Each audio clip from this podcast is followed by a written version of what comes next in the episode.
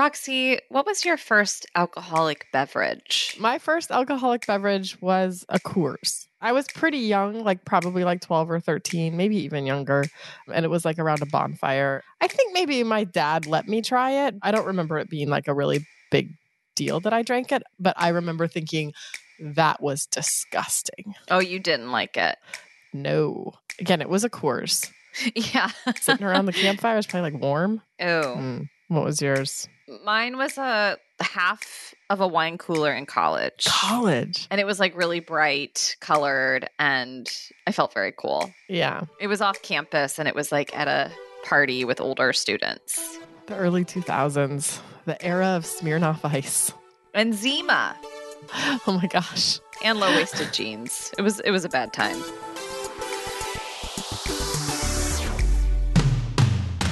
From Religion News Service, this is Saved by the City, a podcast from two single Christian women making our way in New York without losing our spirits or our spirits. I'm Katelyn Beaty.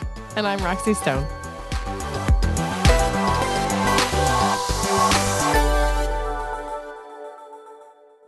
In one of our episodes in season three, we figured out that there are more than 2,000 bars in New York, but only like 600 therapists. Uh, I do remember that startling stat. We crossed off a few of those bars last weekend. Yes, we did. We were out for your birthday. Woo! We visited Ace Bar, which was really fun. We tried to visit Beauty Bar. Oh, one of my favorites, but it was like reserved. Wah, wah. We got there too early because of our age. and then we ended up at a speakeasy type place behind a chicken shop. And that's when I left. Actually, that place was kind of cool. I was happy to have been introduced to it. But yeah, drinking is like very much a part of New York City culture. And I have become much more aware of it, in particular, since I had a friend become sober. But also, like, I gave up alcohol for Lent this year, and I've done that before as well. You mean except for your birthday? Except for my birthday. I did make a feast day exception for my birthday. But anyway, when you give it up, you notice that it's everywhere.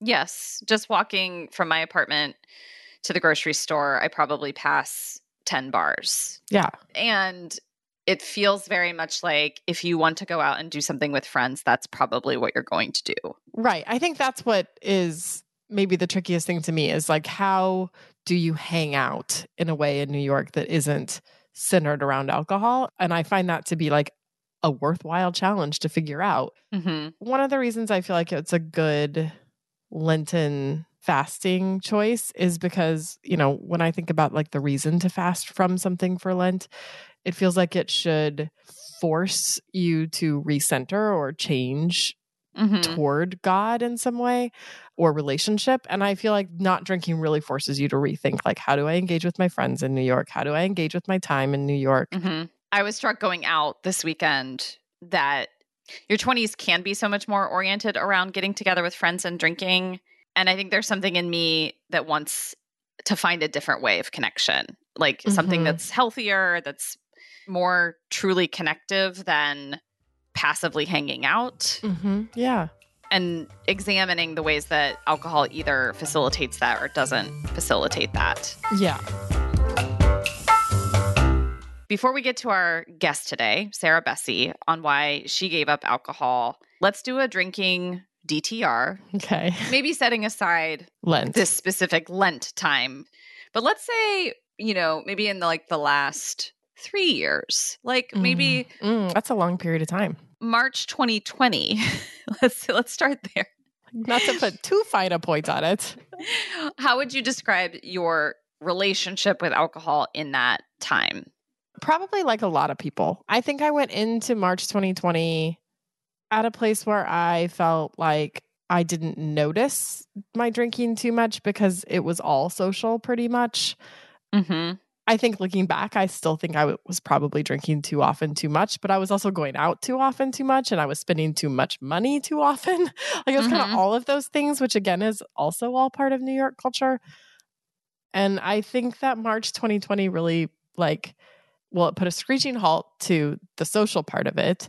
But not to the drinking part of it. And I think like that was when I like really realized I was, that I had been drinking too much because I was doing it alone. I was like, and I was kind of maybe like keeping up at the same pace as I was before, where I would mm-hmm. have a drink every night mm-hmm. and I was just like watching TV by myself or putting together a puzzle or coloring you know the things we were all doing zooming a lot of a lot of like wine zooms yes and yes it, it was about three months in, in I think in May, that I was like, okay, something's something's got to give here, mm-hmm. and I feel like that I have maintained that mm-hmm. with some decided like low moments since then. Mm-hmm. Toss the hot potato DTR RTD to you. Yeah, well, I would say similarly prior to the pandemic, I was mostly drinking with friends or out with people. And there's something about drinking with other people that to me generally feels more moderate and more like the drinking isn't the point. It's either celebration or mm. relaxing. Mm. And I'm I am more moderated if I'm with other people. Right. Again, generally. Drinking in the pandemic became very routine and became a coping mechanism. Just like things are bad and this takes my mind off of that mm-hmm. for an mm-hmm. evening. Mm-hmm. Then at the end of 2020, I started living alone and my drinking increased significantly. Mm-hmm. Still some pandemic related restrictions, but I think it was a way for me to cope with uncomfortable feelings of loneliness.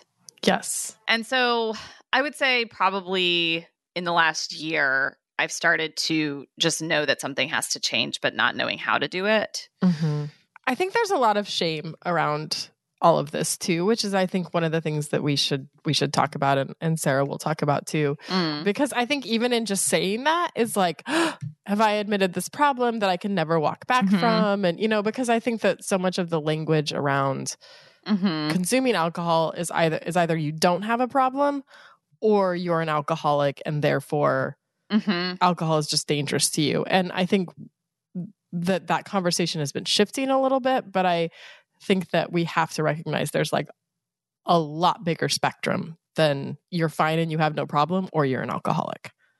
Yeah, I think that's helpful to break down a kind of hardened binary of you can drink whatever and you don't have a problem versus, you know, the disease model mm-hmm. of mm-hmm. alcoholism. Mm-hmm. And I think you know, a lot of people probably intuit that there's something off in the way that they relate to alcohol, but would not be clinically identified as an alcoholic and are scared by that label. Right. And so it keeps them in the place of still having the problem because they're mm-hmm. afraid that if they say they do, then they're just like going to be told they're an alcoholic and then mm-hmm. like have to orient their entire life around that.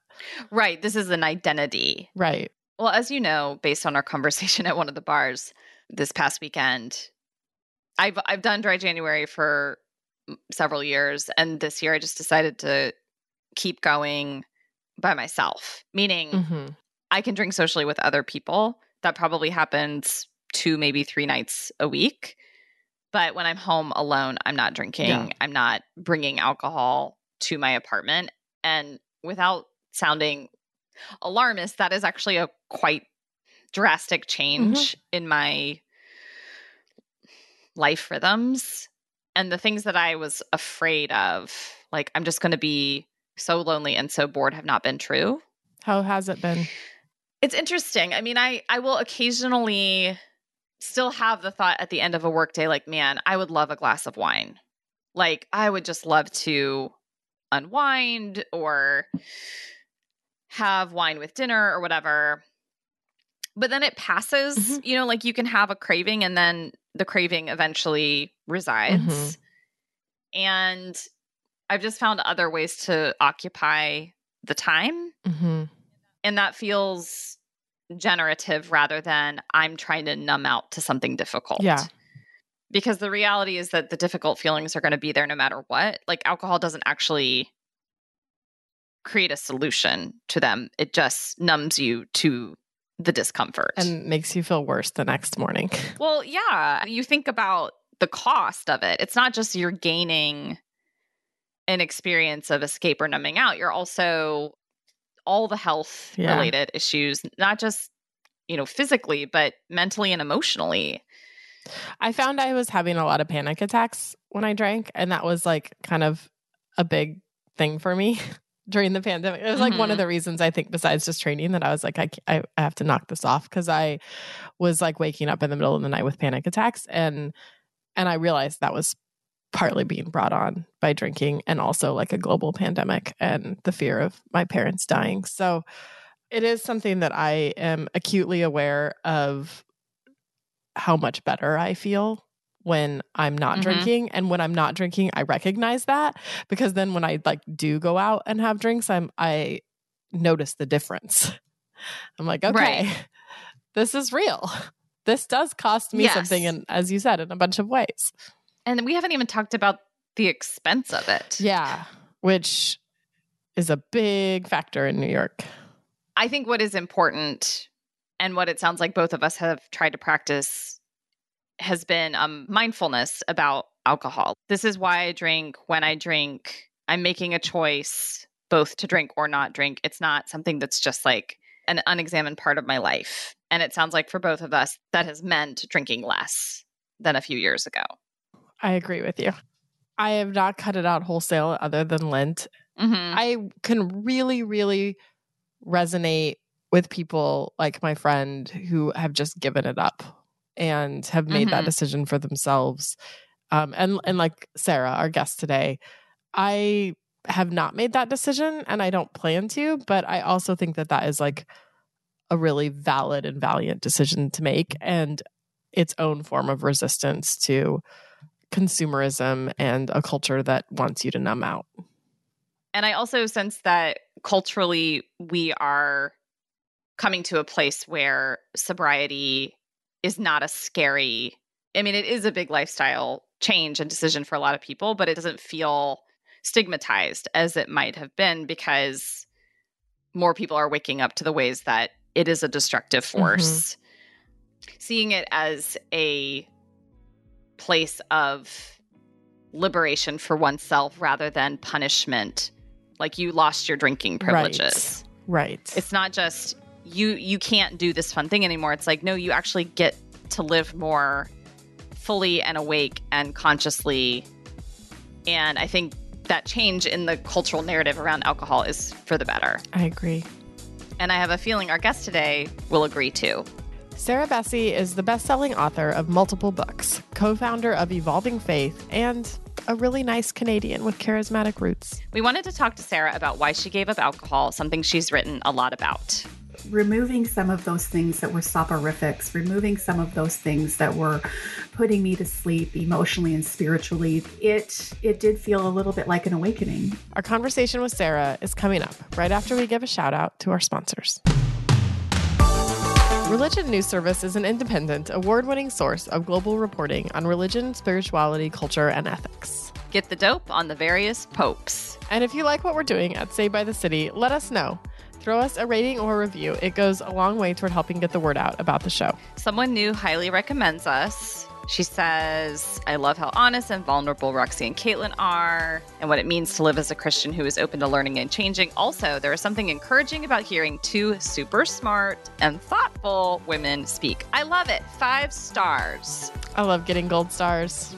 Send us more love at SBTC podcast at religionnews.com.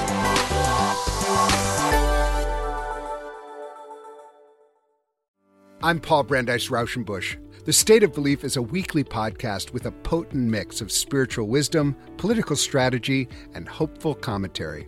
In a series of inspiring conversations celebrating our diversity and bringing us together to, in the words of the great James Baldwin, achieve our country. The State of Belief, where religion and democracy meet. Distributed by Religion News Service Podcasts and available on your favorite podcast app. Let's do some sobering stats. Yeah, we haven't done a data dump in a while. Can we not call it a dump? A stack of stats? Stack of stats. I like that. So, we're part of this cultural shift around alcohol. similar to what happened around smoking 40 years ago. But even while we're starting to notice and talk about problematic drinking more, problematic drinking is also on the rise, especially for women. According to a 2019 study, women have been closing the gender gap in boozing, binge drinking, and alcohol use disorder. The ratio used to be three to one for risky drinking habits in men versus women. Now it's actually closer to one to one globally. And the latest data from the US shows that women in their teens and early 20s reported drinking and getting drunk at higher rates than their male peers. Nearly half of adult women report drinking alcohol in the past month, and approximately 13% of those women report binge drinking.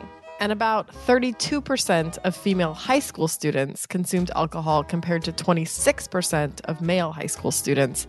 And binge drinking was also higher among female high school students than male. Whoa, that's a change from my high school. Mm-hmm. Mine too. I-, I was not part of it, but at least my impression. I was around it enough to know that it was the guys that were drinking the most. And it gets worse. Yay. All of this is especially bad for women. Alcohol takes a worse toll on women's bodies and physiology than on men's. So, women are at a higher risk for liver disease, cognitive decline, brain shrinkage, which I didn't realize it was a thing until now, and heart problems. So, why are women drinking more? When compared to men, women reported higher rates of pandemic related changes in productivity, mood, sleep, health related anxiety, and frustration with the inability to partake in enjoyable activities. Women are also more likely to take on the burden of household tasks, child rearing, and caregiving than their male counterparts. The pandemic led to women having to take on these responsibilities without any kind of assistance. It's all about stress and the second shift. Tale as old as time or at least the Industrial Revolution.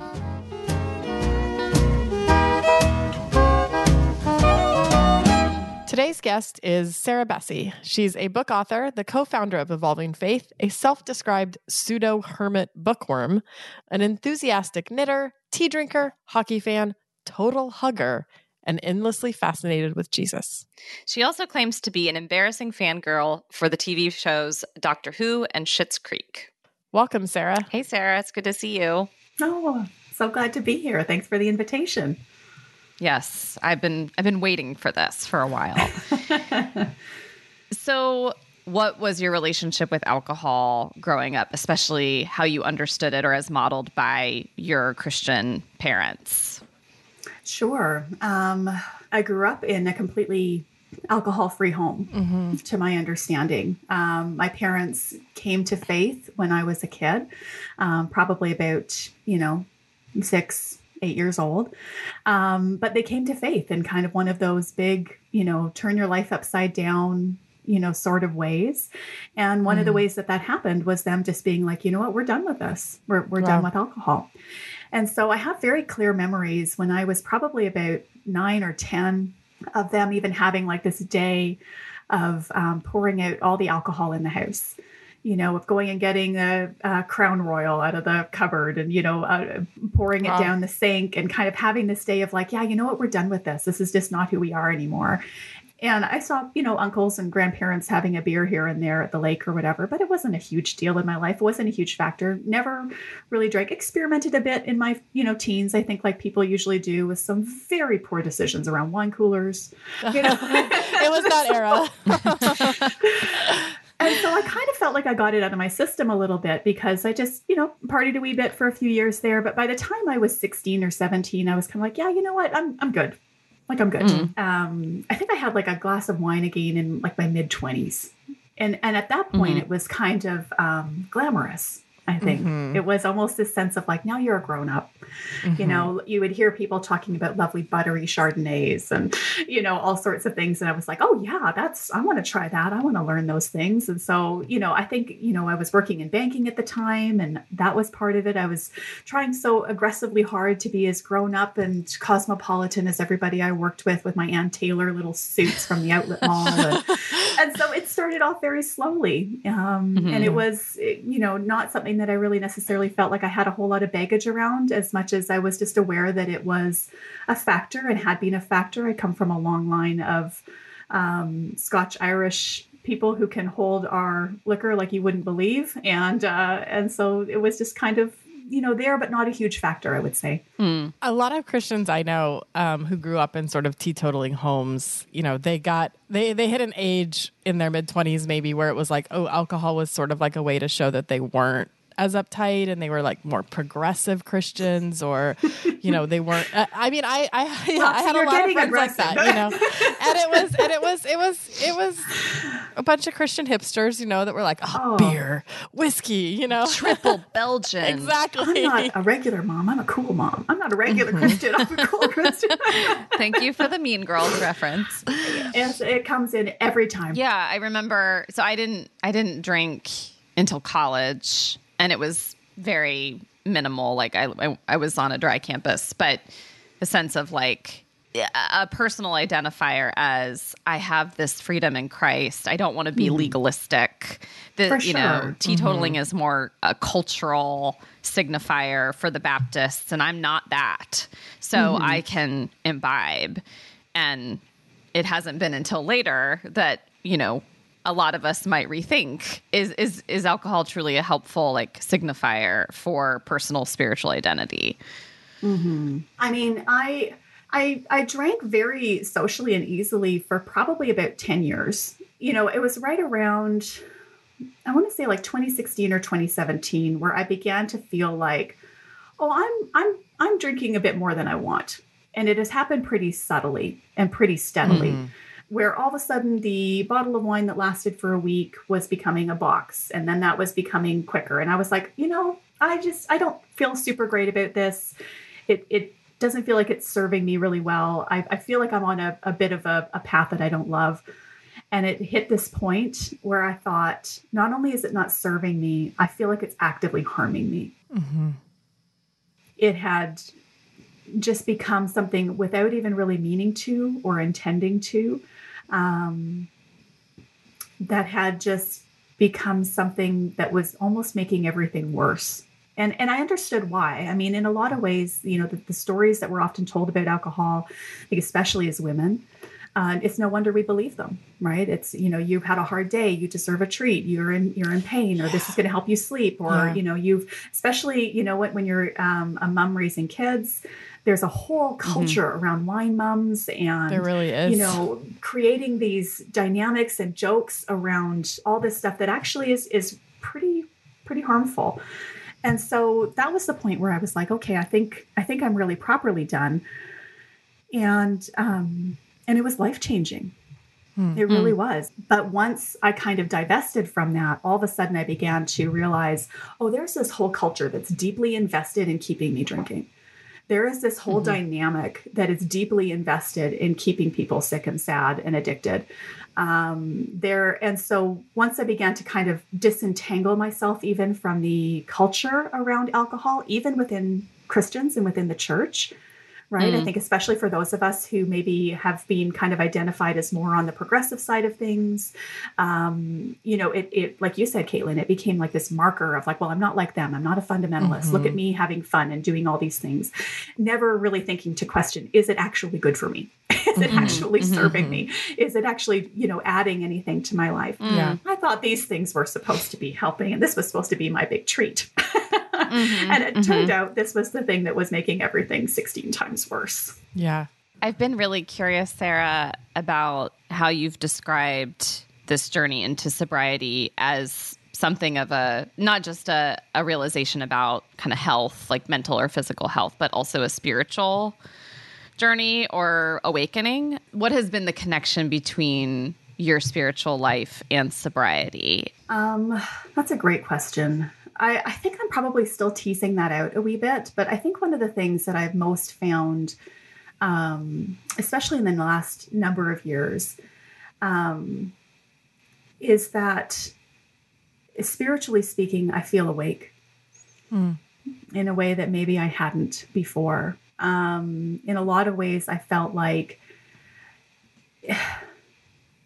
there's this sense of um, numbing almost that happens with with a lot of addictive behaviors and and it can be anything other than alcohol there's a lot of things we can turn to and do those sorts of things but there was this sense of like I was in a lot of really deep pain, um, mm-hmm. you know, physical and emotional, and um, and I think even just given you know the state of our current apocalypse, that probably factors in, you know, mm-hmm. in, in, a lot of ways for a lot of us, right? As we're trying to cope with kind of the mm-hmm. realities mm-hmm. of our world right now, and mm-hmm. so there was this sense of like I don't know that I will ever heal if I remain so committed to numbing what I'm feeling.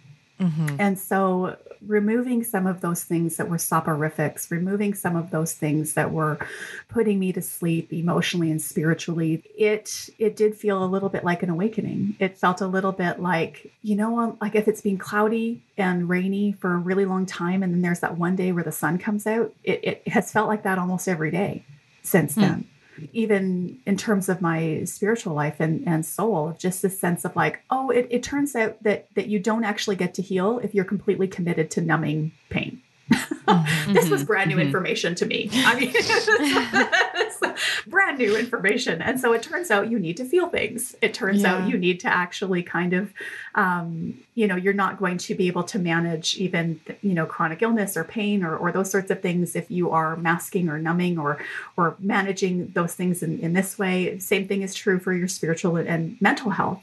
Um, mm-hmm. And so for me, I think that was part of, of maybe what it has felt like. It's felt like a whole new day. I want to go back a little bit to flag something you said earlier. I have also been struck by the language that's been co opted around alcohol, particularly, I think, for women, although I don't think it's exclusive. But um, there's a lot of like, you deserve this, this is your treat, mommy's juice. And I, which is a, which is a very strange. It's so weird and kind of gross, like twisted. I know it's ups- it's upsetting. It's like infantilizing. it is. It is. It's Big time. Really weird. Because I would hear that all the time. I don't have. I, I'm not in a lot around a lot of moms, but just this like the end of the day like oh it's been such a long day i really deserve a drink you know and like trying to change that even in my own head of being like i want a drink i'm wondering how as you as you were in the process of quitting like how you kind of changed some of that language and how you found ways to i don't know sort of even talk to yourself about like what you would need or want instead of this thing that you've been told that you like deserve or is your treat. Mm-hmm. No, I think you're exactly right. I mean, I we have four kids, and the message, I think, especially throughout most of the um, aughts and even into the early 2010s, that was 100% the dynamic and that was that was how it was marketed that was how it was sold that was how it was culturally you know kind of acceptable. And and i think that it, it normalized it to such a degree that uh, uh, there's whole generations of of women who began to drink a whole lot more than they even felt comfortable with. Mm-hmm. and i think the pandemic has increased that mm-hmm. you know and there have been a, a tremendous amount of studies over the last number of years in terms of the effect of that, in terms of what that has meant for people, but I think especially for for women, which has tended to be a bit underreported and under under researched, as in mm-hmm. pretty much every area to do with yeah. women's health. which is a whole other podcast episode. yeah, let's but, come back for that. yeah, back around for that one. But there was this sense for me of like, it does feel like you're almost disentangling or learning a whole new language. And so, one of the mm-hmm. things that was really helpful for me well, I can't remember who it was that I, I came across this from, but they built this idea of like building your own kind of self care um, toolkit. Oh, yeah. Was kind of the idea. And one thing that was really helpful for me in my journey with chronic illness was um, something that my friend Kelly Gordon told me one day, where she said, um, You need to start to learn to discern the difference between self care and self comfort. Mm. And that was a game changer yeah. for me because I am. I am so prone to self comfort. It's probably upsetting. Like I, and you're not going to find me being someone who, um, you know, dogs a Netflix binge you know, and ordering takeout or taking mm-hmm. a long bath. Mm-hmm. Like, listen, I'm, I'm here for all of that. But there is a point where I think you realize that self comfort um, has a place, but we have confused self comfort with self care. And self-care mm-hmm. is more the adult stuff mm-hmm. it's it's the being a grown-up stuff it's it's eating well it's um, looking after yourself it's you know trying to move your body it's you know take, taking your mental health mm-hmm. very seriously it's showing up for your for your therapy appointments it is you know emptying the dishwasher it's it's that kind of stuff making your dentist yeah. appointments you know, like that's self care. Oh shoot! so, I was worried you were going to bring up the dentist. I did it yesterday. It's taken me months, and I did it yesterday. Yay. So I am totally on board with it. I'm like, yes, that does feel you, like self care. We should get badges like they do in Girl Guides every time we do anything that remotely that resembles lot, actual self care. There's a little badge for going to the dentist but I think that that was that was I think part of it in terms of like developing those practices that were actually self care.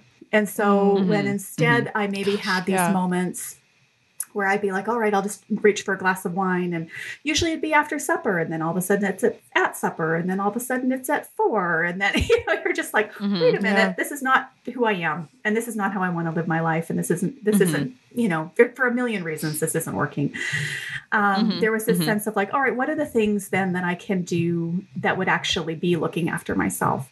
And some of that mm-hmm. was things that I didn't really expect because it turns out if you only enjoy being around certain people when you're drinking, you actually don't enjoy those people. Oh man. right? Yeah. Oh, which is a whole other thing. And so all of a sudden you're like, why does minute, everybody this... drink around me? That's another podcast that's, episode. That's revealing. Wow. Yeah. but there's this sense of like, you know, what are the things that actually bring me joy? What are the things that mm-hmm. make me feel alive? What are the things? And that, that to me was, I think, maybe the differentiator between self care and self comfort for my mm-hmm. health across the board, um, let alone in this area in in regards to alcohol. There was a sense of like, well, what is act? What if if I if I was being cared for by like a very kind um, but very capable mother mm-hmm. you know what would that look like and mm-hmm. and i think that it would look like some of these other things it would look like you know i'm going to drink my water and at the time of day when i would normally sit down you know with a, a probably an, a heavy pour mm-hmm. in a in a wine glass. You know i'm going to go for a walk outside. I'm going to um, mm-hmm. you know have certain books i want to read. I'm going to make you know a, a plans to go out with my sister for a cup of tea. I'm going to you know do things that actually make me feel good or make me feel alive. I'm going to find the things and then those are the things i'm going to practice until i have figured out and and kind of gotten gone through maybe some of that but those were mm-hmm. some of the things i think in terms of like the treat language or the what you deserve mm-hmm. yeah. like what you really deserve is actually you know probably better than what you're getting from the things you're leaning on for self comfort, even though those have a place. And I think that those are necessary. As I said, I'm not, you know, kind of a, such a black and white thinker that has to be one or the other all the time. But. Mm-hmm, mm-hmm. Okay, so that was really helpful. But also, I really don't like going out for tea. I don't like. I can't. I've never been able to do tea and I just so this actually leads to a question, which is just said, like we've said my two Americans. Yes, I've tried so many times to be the tea person, and it's like just never tea. worked. And I. I just we live both Katelyn and I live in New York, and I think both of us can say that moving to New York ramped up our drinking lives. Like it is what I'm people sure. do socially here. Like and oh, we don't go hang out at each other's houses very often because we all live in tiny boxes. And it's just like New York, the the social way that you hang out with people in New York is not to drink tea. It is to drink martinis. Right. So how tell us about how your social life changed and how you sort of approached being in social situations where you knew like the mm-hmm. expectation, the norm, the fun thing was going to be drinking mm-hmm. together. Yeah, I think you know that is a good question, and I think one of the things that I think is is really nice is that we're kind of at um, at a moment of renaissance around sobriety. Mm-hmm. Um, there are, I think, especially for women, there is just mm-hmm. a plethora of books and podcasts and resources and things being created for people who are either sober curious or who are interested, like me, in, in intentional sobriety, even though there wasn't. And again, I think some of the language we use around alcohol is like we're we're looking for some big trauma we're looking for some mm-hmm. big rock bottom moment we're looking to hear that you mm-hmm. lost your kids or you know all these other sorts of terrible things and those things do happen that can absolutely happen i understand the temperance movement more today than i probably ever did before and i also understand why mm-hmm. it was mm-hmm. led by a lot of first wave feminists Mm-hmm. because the the disproportionate impact of alcoholism on women and children is is just astronomical even to this day. But there's more this sense of um, there's a lot of, of more options and a lot of, of possibilities. And so I find, you know, even in terms of like the awkwardness, I mean, you know, one friend of mine, like if someone asks why she's not drinking, usually you have to have an answer in your pocket because people are curious. And it's one of those things people will always ask. It's pretty much the only drug you have to justify not taking. Right. Um, and mm. so you end up with this, you know, she'll say, um, well, I drank all mine, you know, like I'm out. you know, or or whatever else. So you'll just say oh, not tonight or or whatever else you you maybe need to. I just usually say I'm just not a drinker. And so there there are lots mm-hmm. of options in a lot of bars now who mm-hmm. actually have created. There's very few times that I go out with friends. Um, or that I go out to a, a, nice restaurant or go out to the bar where there isn't some sort of non-alcoholic option that even actually looks quite pretty and fun. Um, mm-hmm. You know, there's lots of options there, and so even there, you know, most people tend not to give you too much grief. If people do, it's usually about their own stuff and not yours. And mm-hmm. there are a lot of options um, if you don't even want to have the conversation. You know, you look like you've got a drink in your hand as far as anybody's concerned. You know, there's, it's funny to me how much me not drinking or being in a room as a non drinker can make a lot of people all of a sudden need to talk about their relationship with alcohol yeah. or, you know, mm. explain to me all the reasons why they're fine. Uh, you know, so sometimes I keep my mouth shut on it just because I'm I don't really want to hear it. mm-hmm, mm-hmm. Yeah, because it's going to bring up all this stuff that then they have to justify right. their own drinking it's, choices. It's kind of funny, isn't it? You know, just yeah. And again, I I have zero judgment. I drank for a lot of years without any you know real thought or issue or problem probably and i think a lot of mm-hmm. people are probably still there but mm-hmm. um, but it is funny to me how when people find out you're not a drinker, there's usually often like this knee jerk response for them to justify why they are or why mm-hmm. they feel you know mm-hmm. they almost want absolution, and it's like, well, mm-hmm. I'm I'm not I'm not I can't give you that. That's up to you. right, right. So yeah, you just you just noted, Sarah, that we're we are in this renaissance of conversations about sobriety and sober curiosity and just so many resources for people who want to explore their relationship with alcohol. And mm-hmm. I won't presume to speak for Roxy, but I've been sober curious, you know, like I've for I would say since the beginning of the pandemic. Let's just put a pin on yeah. that specific time.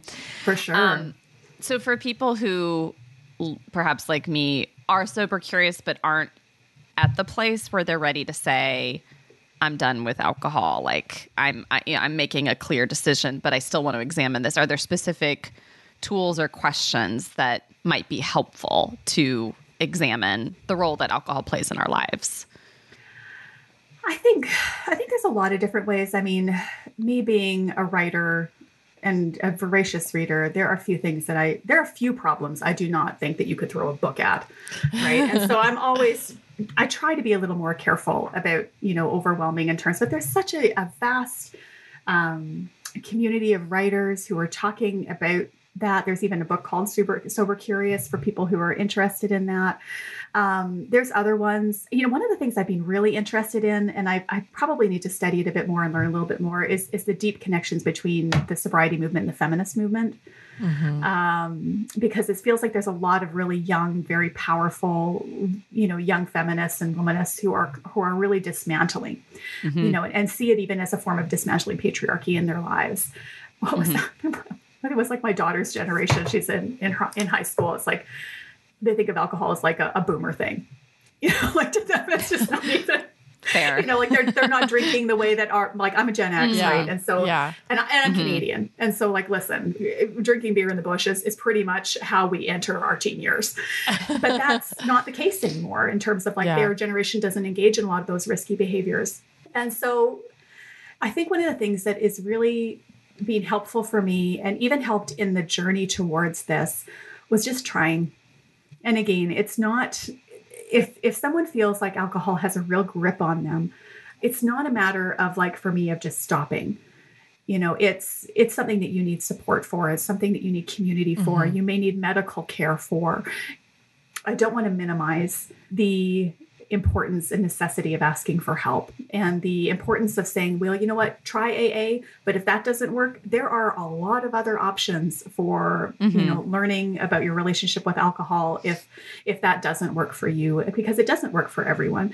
Um, mm-hmm. You know, and a lot of those books and a lot of those resources and even, you know, TikTok accounts and Instagram accounts. And I mean, there's a lot of, of things that are kind of happening there. But one of the things that I found really helpful um, were even silly things that maybe I would have dismissed um, years before, like dry January or dry February, where you would just say, let's just see how I feel.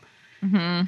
I, I, wonder sometimes if in about 30 or 40 years we'll have a relationship with alcohol like we do with cigarettes now. Yeah. Where it's like there's still a lot of people who, who smoke and, and that's, you know, a, a choice that you can make, but you're much more aware of the risks.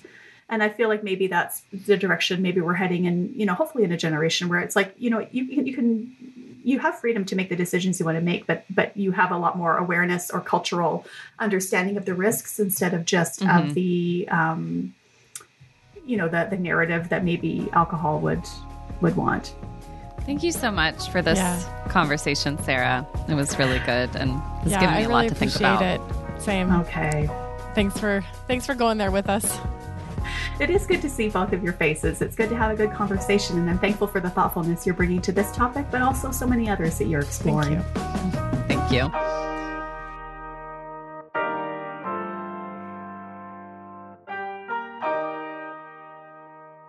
Saved by the City is a religion news service production. The producer is Jay Woodward, and the consulting editor is Paul O'Donnell. We get production assistance from Elizabeth Joy Winton. Chaz Rousseau put together our look, and Martin Fowler wrote our theme music. We are Roxy Stone and Katelyn Beaty. Thanks, Thanks for, for listening. listening. Roxy, what was your first alcoholic beverage? You said that in such a funny way. It sounded like an ad. It sort of was like a cross between an ad and like the start of therapy. Roxy. well, maybe that's where we're going.